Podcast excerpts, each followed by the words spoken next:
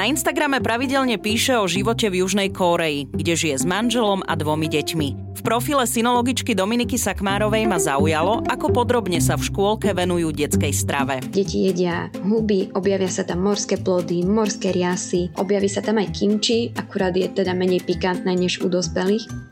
Nedávno vydala knihu Mačací kožuch a ťava pri čínskom múre o svojich zážitkoch z ciest po Ázii. Napríklad v mojej knihe sa píše o tom, čo majú radi tajvanskí duchovia, aké majú pohybové obmedzenia, to je taká zaujímavá vec, ako napríklad pracuje tajvanský veštec, koľko oslavujú v Číne Valentínov a podobne. Takže sú to skôr také príbehy obyčajných ľudí.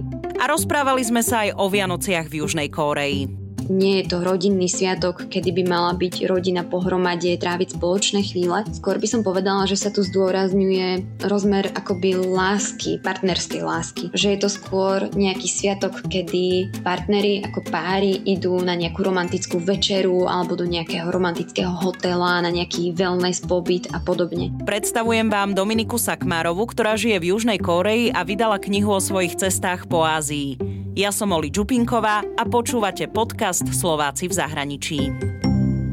Dnes sa rozprávam s Dominikou Sakmarovou. Dominika, ahoj. Ahoj, zdravím. Dominika, ty žiješ v Južnej Koreji. Ja som sa už rozprávala s tvojim manželom Gabom a prebrali sme v podstate aj to, prečo ste sa do tej Južnej Korei odsťahovali, čiže on tam išiel za prácou a ty si s deťmi prišla takisto za ním. Povedz mi, ako si ty vnímala to sťahovanie do takejto krajiny, lebo je to kulturálne iná krajina ako Slovensko.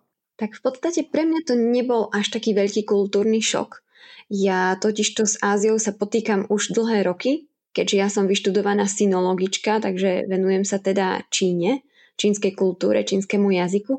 To znamená, že ja už od čias svojho štúdia na vysokej škole som stále cestovala sem a tam medzi Áziou a Európou, čiže už som približne vedela, čo mám čakať. Jediné, čo bolo nové, tak bolo to, že som sa stiahovala s dieťaťom a potom už neskôr ešte aj s dvoma deťmi ale tak boli sme na to pripravení a myslím si, že sme to celkom dobre zvládli. OK, tak to sa priznám, že som nevedela. Prepač, že mm, čo si vyštudovala. A prečo si sa teda rozhodla synológiu študovať? Ja na to nemám asi žiaden vzletný dôvod. Už som na to dostala asi tisíc otázok a nikomu neodpovedám nejak.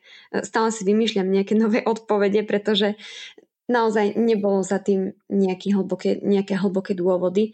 Jednoducho ma to zaujalo každý chcel ísť na právo alebo na medicínu alebo na ekonómiu, tak som si schválne vybrala niečo úplne iné. A oplatilo sa, si spokojná. Nejako ťa to štúdium neovplyvnilo, že, aha, že bavilo ťa to. Nebolo to nič. Áno, áno, to že, je... Že, že by... Je to veľmi zaujímavé štúdium, jednak ten jazyk je veľmi zaujímavý a myslím si, že sa s ním dá aj celkom dobre uplatniť.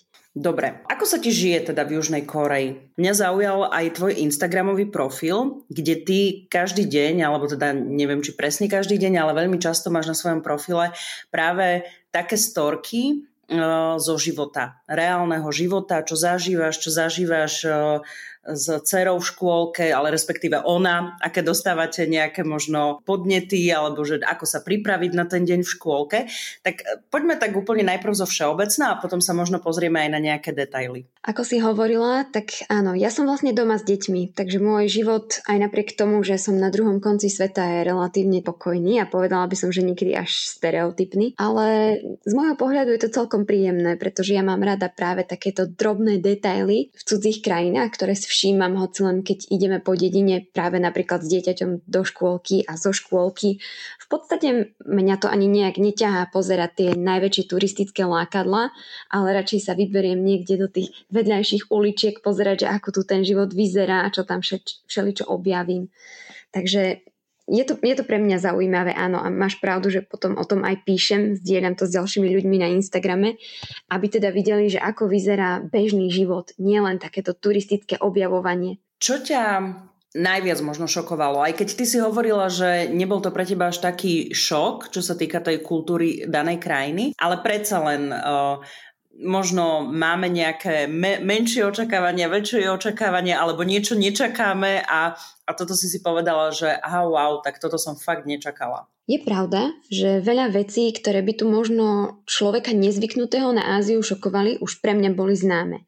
Ale oproti ostatným krajinám, kde som dovtedy žila, oproti Tajvanu a oproti Číne, v Koreji je veľmi vidieť hlavne tie moderné technológie, ako sa uplatňujú v bežnom živote. A to sú také detaily, že len ráno, keď vychádzam z bytu, takže mi dvere ohlásia, dvere sa zamkli, alebo dvere sa nezamkli, lebo nie sú poriadne privreté alebo potom, keď nasadneme do auta a hľadáme si v navigácii, že kam pôjdeme, tak proste na mobile sa nám ukáže, že príďte na toto parkovisko, bude to stať tisíc zvonov na hodinu. Hej, že proste vedú takúto evidenciu o všetkých parkoviskách.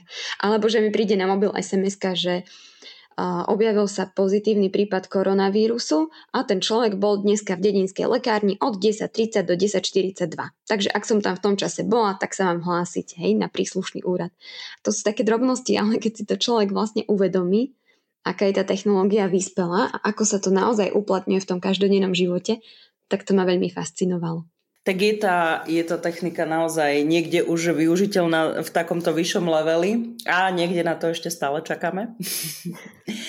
No a poďme sa teda porozprávať aj o tej škôlke, lebo ja si myslím, ja teda nie som zatiaľ mamou, ale keď to zdieľaš a viem si predstaviť, že keby som bola na Slovensku mama a riešila svoje dieťa v škôlke, tak, eh, tak by som sa fakt vždy pozerala na to, že wow, že toto je už aké, aj keď nechcem akože teraz bez urážky voči slovenským škôlkam, lebo ja neviem, ako to funguje úplne do detajlov, ale tie veci, ktoré ty zdieľaš o tom, že aké jedlo deti dostávajú, alebo menučko, ako majú nastavené, vyskladané, ako sa učia o tých potravinách alebo surovinách, z ktorých to jedlo dostávajú, tak um, povedz nejaký príklad, aké jedlo tvoja dcera mala v škole a podľa toho sa aj možno niečo naučila? V prvom rade musím povedať, že ani ja nemám skúsenosti so slovenskými škôlkami, takže neviem to vlastne porovnať, ako to funguje u nás na Slovensku oproti tomu, ako to funguje v Koreji. Toto je moja prvá skúsenosť. Jedná sa o korejskú škôlku. My tým, že bývame v malom mestečku,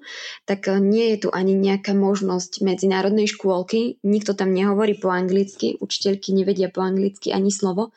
Takže vlastne naša dcéra bola fakticky hodina do vody a musela sa nejak naučiť zvyknúť si v úplne cudzojazyčnom prostredí. Našťastie tie škôlky fungujú tak, že je to pre dieťa relatívne príjemné prostredie a učiteľky mu pomôžu sa tam nejak adaptovať, keďže aj ten počet, pomer detí a učiteľiek je zrejme iný než na Slovensku. Vlastne v cerinej triede je iba 6 detí a na ne pripadajú dve učiteľky. Takže vždy bolo času, aby sa aj niekto venoval a vlastne snažil sa aj vysvetľovať, čo sa bude diať. Snažil sa nejak dorozumieť. Našťastie tu máme eh, pomerne výkonné prekladače, ktoré pri najhoršom pomôžu v mobilnom telefóne sa nejak pomôžu s tou komunikáciou, ak je nejaký problém. Takže vlastne dcera teda nastúpila do škôlky. Ako si aj ty spomínala, v škôlke veľmi kladú dôraz na zdravú stravu. Aj my ako rodičia máme o tom stravovaní prehľad, pretože vždy dostávame na každý mesiac kompletný jedálniček, pričom potom ešte každý deň už po uvarení nám to jedlo odfotia a pošlú v aplikácii, takže vieme presne, čo deti jedli. V podstate tá strava dosť kopíruje stravu dospelých, nie sú tu nejaké obmedzenia, deti jedia huby, objavia sa tam morské plody, morské riasy, objaví sa tam aj kimči, akurát je teda menej pikantné než u dospelých. Tá strava je naozaj veľmi zdravá, je tam veľa zeleniny, Veľmi často rýža, samozrejme, to sa dá v Koreji čakať. Veľmi málo sladkých jedál. Ak sa vôbec nejaké objaví, zväčša je to iba nejaké sladké ovocie a pečivo možno iba raz do mesiaca. Takže asi takto ten jedálniček vyzerá. Musím povedať, že aj napriek tomu, že dcera bola dovtedy zvyknutá na slovenské jedlá, sa veľmi rýchlo prispôsobila aj keď v tom môže hrať úlohu aj kolektív. Videla, že ostatné deti to jedia bez problémov, takže pridala sa aj ona. Čiže teraz nám iba stále referuje, že či mali v ten deň riasy alebo nemali, to ju tak najviac fascinuje. A okrem toho, škôlka sa stará aj o to, aby rodičia sa venovali zdravému stravovaniu aj doma. Každý týždeň dostávame nové materiály, v ktorých sa vlastne my rodičia môžeme jednoduchou formou dočítať, ako by malo také stravovanie vyzerať. Dostávame vždy rôzne typy na recepty pre deti z nejakých sezónnych surovín, Napríklad pre december sú to práve morské riasy, nedávno to bola korejská reďkovka, kimči a podobne. Taktiež dostávame rôzne rady, ako napríklad udržiavať správnu hygienu pri stravovaní, ako sa vyverovať tomu, aby sa z nádob do jedla dostali ťažké kovy, aby sme mali hygienicky pripravenú vodu a podobne. Ako naposledy sme dostali napríklad materiály, ako správne čítať výživové údaje na etiketách, čo by sme si mali všímať, čo je pre nás dôležité a tak ďalej. Takže skutočne to je veľmi dôležitá vec v tej korejskej škôlke, tá zdravá strava. No tak to ani niektorí dospeláci nevieme, ako čítať správne tie výživové hodnoty.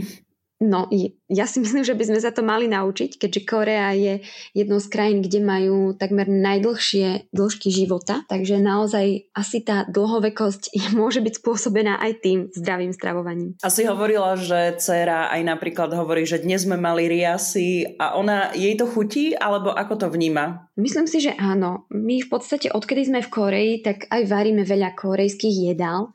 Je to spôsobené tým, že jednak je tu troška ťažšie zohnať suroviny, na slovenské jedla a jednak by to asi bolo veľmi drahé, takže sme sa prispôsobili a v podstate veľmi často jedávame polievky s týmito súrovinami, napríklad s tými morskými riasami aj doma. Takže nie je to pre ňu niečo cudzie a hlavne pomáha aj to, že my sami ako rodičia sa k tomu staviame pozitívne. Jednoducho mal by to ochutnať, je tu taká zvyklosť, sú to chutné, výživné veci Takže nemá dôvod sa nejako ošívať alebo to odmietať. Keď e, si vravala, že aj doma varíte tieto jedlá, tak čo najradšej varíš? Alebo čo ti najviac chutí? z tej azijskej. Ja teda, aby som to uviedla na pravú mieru, ja nevarím, môj manžel varí. Mm-hmm. A, on a to... dobre. Áno, on varí a si to veľmi užíva, že práve objavuje také tieto korejské jedla. Zbožňujeme práve tie korejské polievky. A to sú najčastejšie polievky, ktoré majú akoby fermentovanú sojovú pastu a potom je v nich napríklad čínska kapusta alebo cuketa, tofu a podobne. Obvykle je to vývar z rýb, tam sa práve objavujú aj morské riasy, takže samé takéto lokálne korejské potraviny. Všetko je to veľmi zdravé a veľmi chutné. Ešte mi napadla taká otázka teraz, že aj ty si hovorila, že učiteľky sa venujú tvojej cerke v škôlke, že je ich tam menej, teda ako keby viac na menej žiakov. Ona jazyk ako zvláda? Myslím si, že sa prispôsobila veľmi rýchlo.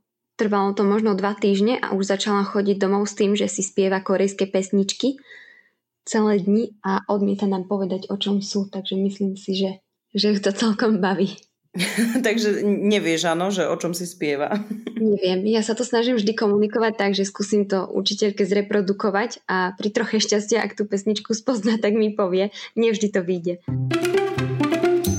Dominika, ty si vydala teraz nedávno knižku.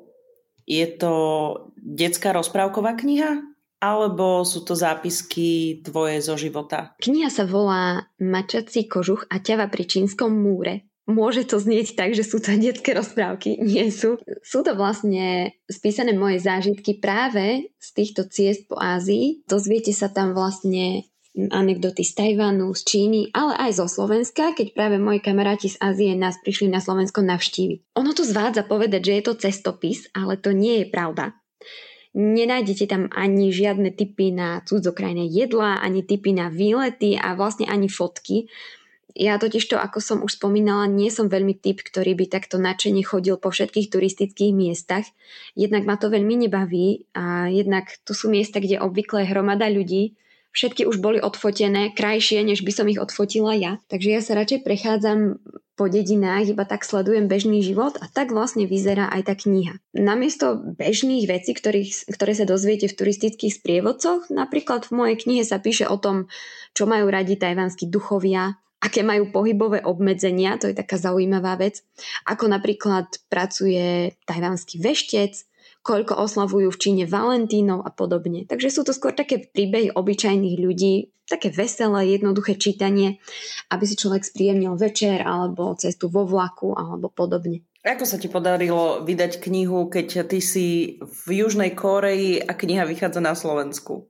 Bol to náročný proces? Bolo to zrejme náročnejšie, než keby som bola na Slovensku, ale tak eh, našťastie v dnešnej dobe už nemusí byť človek takto osobne prítomný pri všetkom. Našťastie z vydavateľstva boli veľmi ústretoví a ani nečakali, že by som tam musela chodiť osobne, takže myslím, že sme to všetko spolu dotiahli do zdarného konca. Kniha je teda vonku, takže to už musia posúdiť čitatelia sami. Ty si aj folkloristka. My sme sa už stretli, ty si bola súčasťou rusinského tria a viem, že máš vzťah aj k folklóru, krásne spievaš, veď sama máš aj krásny hlas, teraz ako ťa počúvam, ako rozprávaš. Vy ste s Gabom aj v Južnej Koreji mali, teraz nedávno som videla na vašich profiloch fotky, kde boli aj študenti z miestnej školy, z miestnej univerzity oblečení uh, aj v slovenských krojoch. Ako toto celé vzniklo, že ste dotiahli aj slovenské kroje do Južnej Korei? Na univerzite, kde manžel pôsobí, je vlastne katedra češtiny a slovenčiny. Pričom češtine sa teda študenti venujú viac a práve môj manžel vyučuje slovenčinu. A doteraz to bývalo tak, že študenti češtiny mali aj pripravené české kroje a dokonca mali nacvičenú českú polku, ktorú predvádzali pri nejakých slávnostiach školských alebo pri podobných príležitostiach. A tak sme si povedali, že by bolo fajn, keby možno niečo podobné mali aj študenti slovenčiny, aby mohli takto prezentovať aj slovenskú kultúru. A tak môj manžel prišiel s nápadom, že by bolo možno dobré nechať ušiť študentom aj slovenské kroje. A oslovil s týmto nápadom aj slovenské veľvyslanectvo v Koreji, ktoré sa k tomu postavilo veľmi pozitívne. Takže uh, zafinancoval vlastne ušitie krojov pre týchto študentov. Čiže pod vedením môjho manžela sa to všetko podarilo zhotoviť a práve nedávno tie hotové kroje boli slávnostne odovzdané na, tak povediať, na takú výpožičku práve tu našej univerzite. Takže sú tu teraz pripravené a ďalšou fázou je vlastne nacvičenie nejakej podobnej choreografie pre študentov. A aké sú to kroje, z akej oblasti? Tak eh, keďže ja aj môj manžel pochádzame zo Spiša, tak sme práve vybrali reprezentačné spišské kroje. Samozrejme sme chceli byť verní nášmu regiónu. Ty si tam aj spievala, že? Na tom odovzdávaní tých krojov. Áno, áno, presne tak. Keď sme odovzdávali kroje, tak eh, sme si pripravili aj menší program. Zaspievala som teda aj ja v doprovode svojho manžela, ale taktiež uh, nejaké slovenské piesne predstavili aj študenti. Zahrali taktiež spišskú pesničku um, okolo Levoči a takisto potom hrali aj slovenskú hymnu. Táto vec, o ktorej hovoríš, tak mne sa to spája aj opäť uh, budem čerpať e, z toho, čo som videla na tvojich storkách na Instagrame, že v Južnej Koreji, keď niekde prídeš, tak si vieš požičať ten kroj a vieš si urobiť nejakú prehliadku, vieš si urobiť na tých pekných miestach fotky práve v ich originálnom kroji. A ja viem, že teba to tiež nejakým spôsobom inšpirovalo. Presne tak, ako hovoríš. V Koreji je teraz veľmi populárny taký trend, že je veľmi jednoduché si vypožičať ten tradičný odev, ako by sme povedali, teda kvázi korejský kroj. A na mnohých miestach sú požičovne krojov, a jednak aj po mestách rôzne, keďže ľudia si kroje požičiavajú na rôzne udalosti typu okrúhle oslavy, narodenín, veľké sviatky a podobne. Ale taktiež sa tieto požičovne často nachádzajú aj vedľa historických pamiatok. Keďže je tu veľa treba skanzenov, historických palácov a podobne, tak vždy je možnosť ísť si vypožičať práve ten tradičný odev a potom v ňom sa ísť pozrieť na tú pamiatku.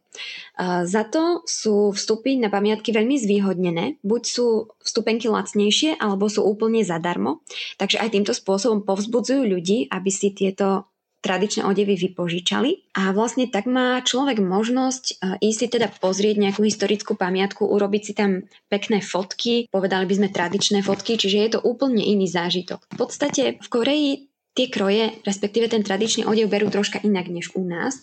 Už od roku 1996, ako som zistila, sa tu oslavuje Deň Hanboku, to je ten tradičný odev, čiže fakticky Deň kroja. A často sa tieto tradičné odevy objavujú aj v rôznych korejských seriáloch alebo filmoch. To je napríklad niečo, čo na Slovensku nie je až také známe, respektíve takýto žáner neexistuje, že by sa točili nejaké televízne telenovely v krojoch.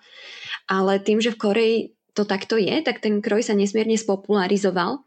Takže je časté vidieť mnohých aj mladých ľudí, že si ho obliekajú pri takýchto príležitostiach alebo že chodia takto po pamiatkách a podobne. Ďalšie, čo musím povedať je, že tieto tradičné odevy majú aj modernú verziu.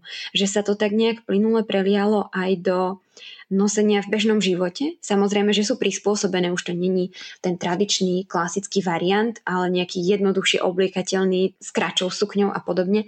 Je to tiež veľmi pekné, tiež sa dajú zohnať aj za priaznivé ceny a vyzerá to veľmi dobre na také bežné oslavy a podobne. A ty si niečo podobné aj o, urobila u vás na Spiši, že?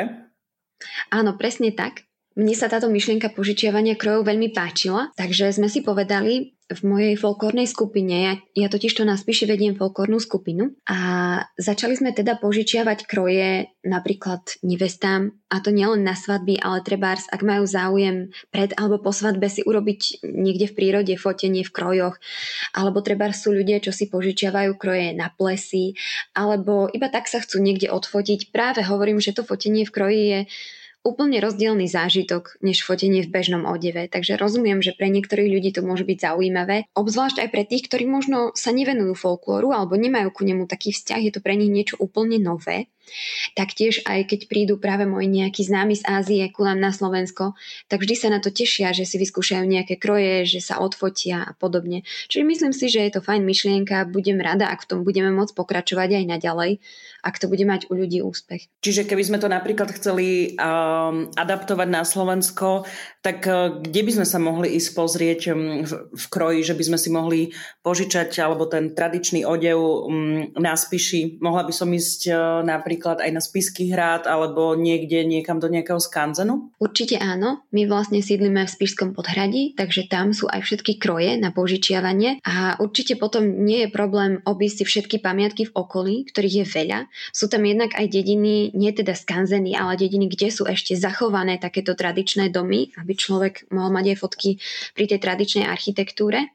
Taktiež máme tam historické miesta, jednak ten Spišský hrad, jednak Levoča, mnohé lokality naokolo. A taktiež už aj my poznáme mnohé miesta, ktoré sú možno pekné na fotenie, aj čo sa týka prírodných scenérií, takže veľmi radí ľuďom aj poradíme, prípadne ich aj sami necháme odfotiť a vyrobíme nejaké pekné fotky. Keď sa rozprávaš s miestnymi ľuďmi v Južnej Koreji, s miestnymi obyvateľmi, tak eh, oni, oni čo hovoria na naše kroje? Tak musím sa priznať, že na túto tému som sa s nimi nerozprávala, takže... Nie? neviem, neviem. A, keď si ich, a keď si ich obliekali?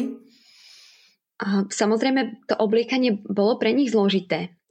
Je to samozrejme úplne iný kus odevu, než na ktorý sú zvyknutí, takže nemajú ani pojem o tom, čo by, ktorá strana by mala smerovať dopredu, ktorá dozadu. Ale samozrejme na to sme tam my, aby sme im pomohli Myslím si, že boli spokojní, hľadiať na to, ako sa v nich potom fotili, tak hádam sa im páčili aspoň trocha. A tebe sa ako páči ich tradičný odev? Ako by som to zhrnula? Uh, tie tradičné odevy vlastne odrážajú to odievanie vrchnej vrstvy. Totižto tie kroje, ktoré človek nájde tu v požičovniach, nie sú úplne kópiami odevu, aký mali treba zrolníci alebo aký nosili bežní ľudia. Samozrejme všetky sú zdobené čipkami a bohato vyšívané, takže takéto odevy v minulosti fakt nosila iba tá najvyššia vrstva, úzky okruh obyvateľstva. Ale aj napriek tomu sú veľmi pekné, majú rôzne farebné kombinácie a hlavne majú taký strich, ktorý je viac menej univerzálny pre všetky veľkosti a celkom lichotí postave.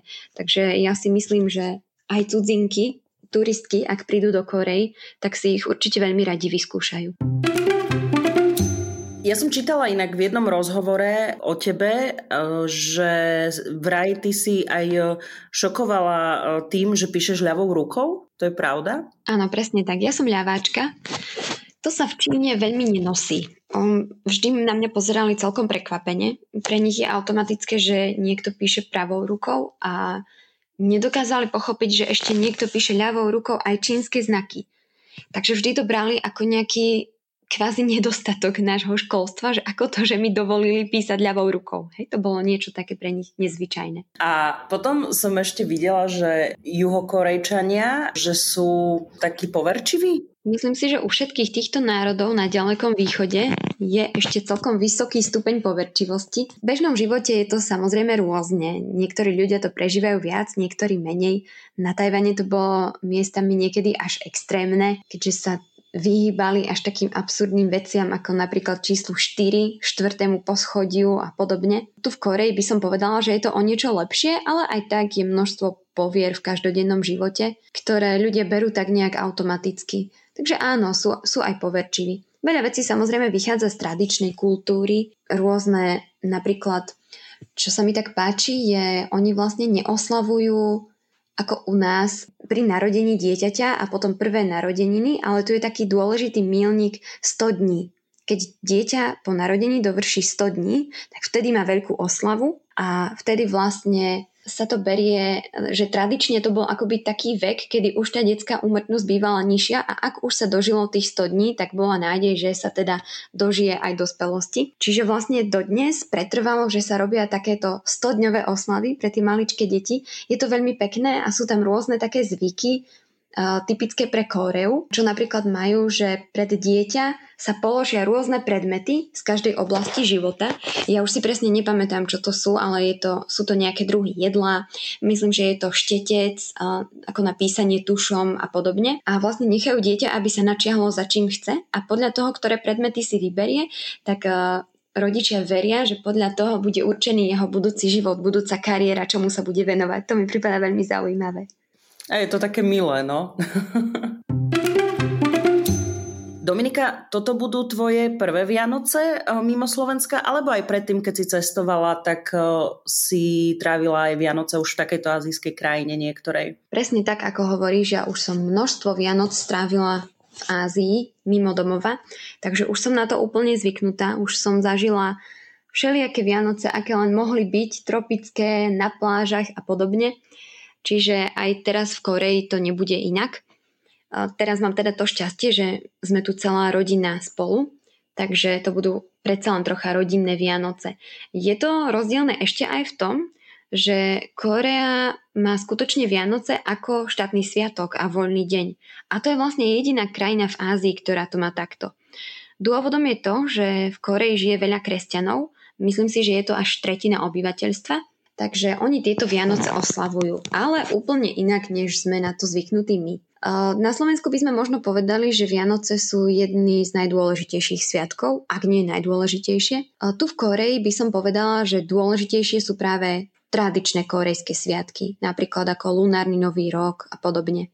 Vianoce síce oslavujú, ale je to povedala by som sviatok druhej kategórie, nie je taký dôležitý ako iné a má aj úplne iný rozmer ako u nás. Nie je to rodinný sviatok, kedy by mala byť rodina pohromade, tráviť spoločné chvíle. Skôr by som povedala, že sa tu zdôrazňuje rozmer akoby lásky, partnerskej lásky. Že je to skôr nejaký sviatok, kedy partneri ako páry idú na nejakú romantickú večeru alebo do nejakého romantického hotela, na nejaký wellness pobyt a podobne. Čiže takto sú orientované aj tie oslavy oslavy a potom aj tie rôzne tovary alebo darčeky, ktoré sa vtedy ponúkajú. Že vlastne hotely pripravujú rôzne rôzne špeciálne pobyty a celebrity vydávajú špeciálne vianočné hity a podobne. Otvárajú sa klziska a a takéto, takýmto aktivitám sa ľudia venujú. Nemajú tu vo zvyku ani obdarovávanie takej širokej rodiny, ako je to zvykom u nás. Ľudia si dávajú darčeky, ale väčšinou len jeden darček tým najbližším, alebo ešte si dávajú peniaze. To je celkom častá vec. K Vianociam samozrejme patrí jedlo, tak poďme rozobrať eh, vianočné menu. Čo jedia? Čo, čo, alebo čo už vieš, čo budete jesť? Čo budete pripravovať na tú vianočnú večeru? Korečania nemajú akoby špeciálne vianočné jedlá zaužívané po dlhé roky dozadu, tak ako to máme my, čo môže byť samozrejme spôsobené aj tým, že to je relatívne nový sviatok, že sa oslavuje len niekoľko desaťročí, ak vôbec. Takže je sa tu viac menej bežné korejské jedlo. Zvyknú sa napríklad objednávať nejaké koláče alebo torty, ale to je skôr vplyvom tých západných krajín my si doma pripravíme asi slovenskú štedrú večeru, ale zrejme sa bude jednať naozaj len o štedrý večer a už ďalšie dní sa znova vrátime ku korejskému jedlu. Čiže nič špeciálne ani na to slavnostné otváranie a chodenia niekam do reštaurácií a tak, tak to si už vlastne vyberajú to, čo si aj povedala, že z toho klasického jedla, ktoré majú stále ako keby v ponuke. Že nie, že my si väčšinou tú vianočnú kapustnicu naozaj varíme až na tie Vianoce, alebo respektíve niekedy tesne predtým, po prípade po. Áno, presne tak, ako vravíš. Jednak je to spôsobené tým, že ak ak oslavujú Korejčania nejaké iné, skutočne tradičné sviatky, ktoré sa oslavujú už tisíc rokov, povedzme, tak vtedy už e, sa zaužívali nejaké špeciálne jedla. Čiže áno, oni toto všetko majú, ale nie na Vianoce. Vianoce sa berie, že je skôr taký komerčný sviatok, čiže oni vtedy áno, idú do reštaurácie, ale dajú si nejaké korejské jedlo. Ono Korejčania zbožňujú svoje lokálne jedla, takže určite pôjdu radi do reštaurácie aj tak, Skôr to má ten rozmer, že idú sa pozrieť na nejakú peknú vianočnú výzdobu a podobne. Človek tu niekedy zahliadne aj Santa Clausov, aj keď je pravda, že aj tí Santa Clausovia niekedy vyzerajú pomerne korejský, a tým nemyslím akože korejskú tvár, ale sú napríklad oblečení do zelenej alebo do modrej, majú tradičný korejský klobúk na hlave, takže je to úplne iný pohľad, než čo by človek čakal. Samozrejme je tu veľa ozdobených stromčekov, Niekedy to nemusia byť ani jedličky, nemusia to byť dokonca ani ihličnaté stromy. Každý ozdobí to, čo nájde, to, čo doma má. A keďže teda je to veľmi pohodlná krajina, tak e, je tu celkom v kurze napríklad objednať si na vypožičanie už ozdobený vianočný stromček, ktorý vám to vezú rovno pred dvere, už so všetkými ozdobami, stačí ho presunúť do obývačky a hotovo. Dokonca existujú aj nafúkovacie stromčeky, takže aj takéto výmoženosti tu majú. A čo je pre nich taký ten top sviatok? Lebo my sa bavíme o tom, že áno, tie Vianoce sú pre nás ako pre kresťanov a teda aj možno nekresťanov, ale na Slovensku sú tie Vianoce taký ten symbol toho spoločného stretávania sa rodiny. Čo majú juhokorejčania také? Určite by som povedala, že lunárny nový rok to je ten, ktorý my poznáme ako čínsky nový rok. Ono to vyšlo z čínskej kultúry, ale oslavuje sa aj v Koreji a teda v okolitých krajinách. Ten je teda zvyčajne na prelome januára a februára. Vtedy sa tradične začína nový rok a to je vlastne najväčší sviatok. Vtedy sa práve schádza rodina. Má to hlavne ten rozmer, že sa počas takýchto sviatkov vzdáva aj úcta predkom. Úcta ku predkom je veľmi dôležitá časť korejskej kultúry, takže vlastne vtedy ľudia často idú navštíviť svoje rodiny, svojich rodičov, starých rodičov, že sa vlastne zíde široké príbuzenstvo. Taktiež sa teda vzdá úcta aj tým, ktorí už nie sú medzi nimi. Obvykle sú pripravené doma aspoň nejaké ich obrazy alebo podobizne, takže sa im pripravuje rôzne akoby obetné jedlo, alebo e, vlastne takto ľudia prejavujú, že akoby na nich spomínajú, že na nich myslia, e, taktiež zvyknú navštíviť e, hrobky predkov a podobne. Vtedy sa dostávajú aj darčeky, no teda ja hovorím darčeky, ale obvykle sú to peniaze. Napríklad v Číne je teda zvykom, že sa dostávajú peniaze v červených obálkach. Je to celkom veda, pretože obvykle by sa mali darovať okrúhle sumy, až na to, že tie okrúhle sumy sú niečo úplne iné než u nás. Vôbec to nemusí byť napríklad 100, 500 a 1000, ale okrúhla suma môže byť aj nejaké úplne zvláštne číslo. Je to celkom veda sa v tom vyznať. A to je vlastne tie oslavy, tak to je to, že kedy sa tie rodiny stretávajú a sú spolu a majú tam aj nejaké typické jedlo počas tých oslav toho lunárneho roka? Tých tradičných jedál je veľmi veľa. Ja žiaľ všetky neovládam ani zďaleka ale sú to vlastne, obvykle sú to špeciálne pripravené jedlá, že treba mm, bývajú to napríklad polievka, myslím, s takými rýžovými medailónikmi a podobne. Že sú to, sú to jedlá, ktoré by sa jedli aj počas roka, ale sú pripravené špeciálne. Napríklad práve to, hej, že tá rýža má tvar tých dukátikov a podobne. E, všetko sú to veci, ktoré niečo majú symbolizovať. E, podobne ako na Slovensku, napríklad hojnosť, bohatstvo, zdravie a podobne. Dobre, tak e, pozdravuj deti, pozdravuj manžela, držte sa a ja ti veľmi pekne ďakujem za rozhovor a teda hlavne za tvoj čas.